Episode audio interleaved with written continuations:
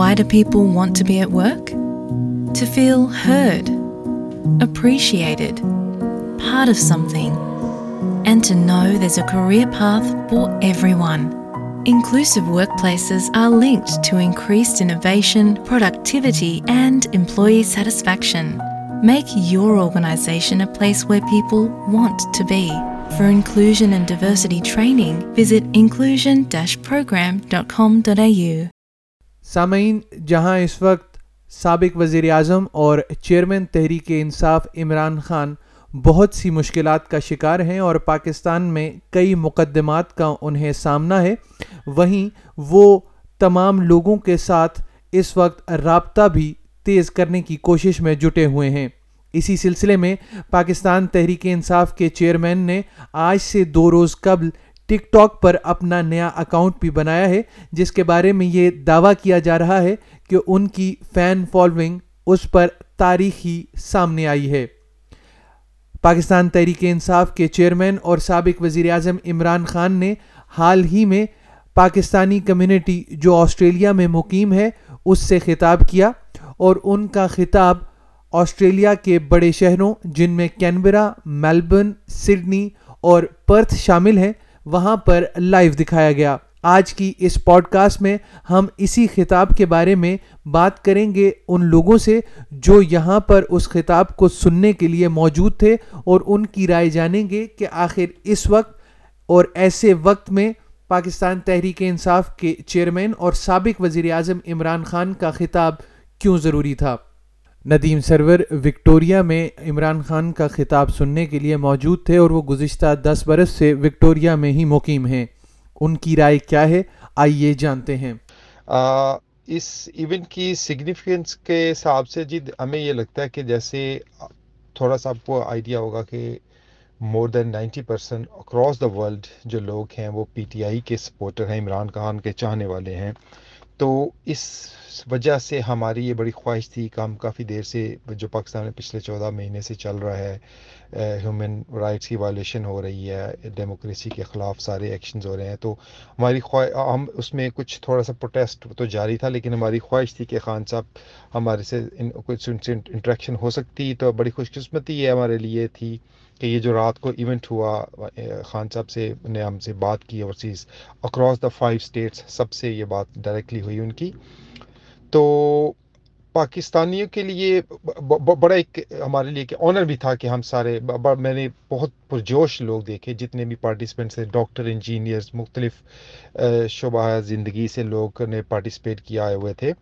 تو اچھا بڑا سکسیزفل ایونٹ رہا۔ میاں آصف نے بھی بڑی سکسیز اس میں بڑی ان کی ایفرٹس تھیں انکلوڈ تھیں، جو کہ پی ٹی آئی پریزیڈنٹ ہیں آسٹریلیا کے۔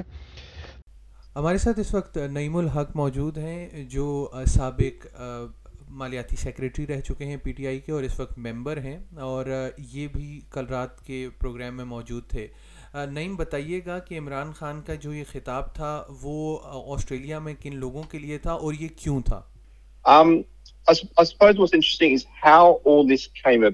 Um, some Australian doctors, the doctors community, including Dr. Isla Khan, Dr. Aisha Essen, Dr. Essence and Dr. Sobi Rashid engaged with the PTI leadership directly in Pakistan to organise a live session with Imran Khan to address the Australian Pakistani diaspora. PTI Australian Federal Chapter and the PTI state chapters then assisted in uh, making this possible for Imran Khan to have this live session with Australian Pakistanis in multiple venues in Sydney, Canberra, Melbourne, all simultaneously nothing, nothing like this has ever been achieved by Australian Pakistanis um, connecting all, as, all as one. It was an historical achievement for PTI Australia and the Australian Pakistani diaspora. All of this was managed in, in a short space of three days. There's two things. Uh, look, everybody needed moral support. Everybody needs the connection back home for the cause. We, regardless, even if you're not a PTI member, everybody loves and cares about Pakistan um, Khan Saab is still, in, as they say, he's still in the Madan. He's in the thick of it. He's, I feel, he's supporting me more than I'm supporting him. And and, and there's two two things that Khan Saab elaborated in the speech. One was the rule of law, the rights of people. When he visited Australia, when he visited overseas countries, he had a realization that those things that we love here in Australia, the reason why we live in the UK, Canada, and elsewhere across the world, because we want to award those same rights to our generation. I'm Australian born. I wish to have my kids to have those rights.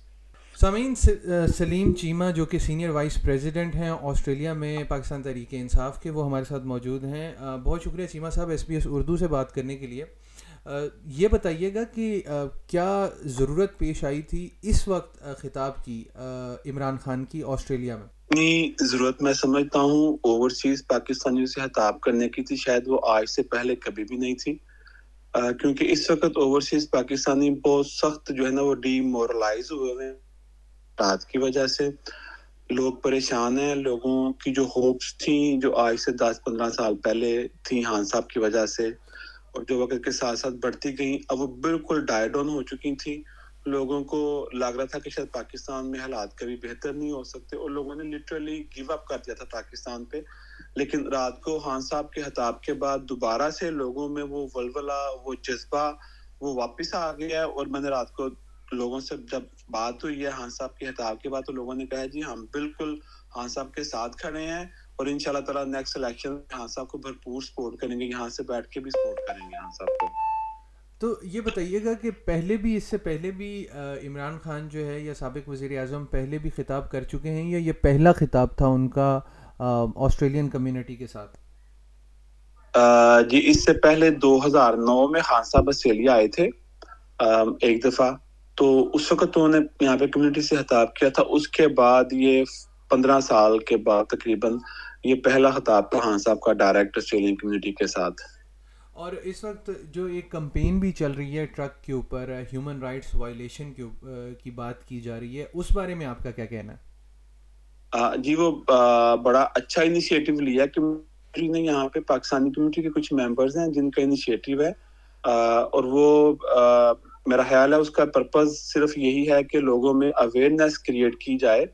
یہاں پہ local community میں کہ جو پاکستان میں human rights کی violation ہو رہی ہیں، جس طرح کی وائلیشن ہو رہی ہیں، جیسے لوگوں کو دن دہاڑے اٹھایا جا رہا ہے اور رات کے اندھیرے میں ان کے گھروں میں چھاپے مارے جا رہے ہیں، لوگوں کو گھروں سے غائب کیا جا رہا ہے اور تو اور لوگوں کو جیلوں سے بھی اٹھا کے لے کے جا رہے ہیں۔ تو یہ بھی ایک ڈارک ہسٹری ہے۔ پاکستان کی ہسٹری کے یہ ڈارک دن ہے جو میں سمجھتا ہوں کہ اس سے پہلے بھی کبھی نہیں آئے پچہتر سال میں اور انشاءاللہ اس کے بعد بھی کبھی نہیں آئیں گے۔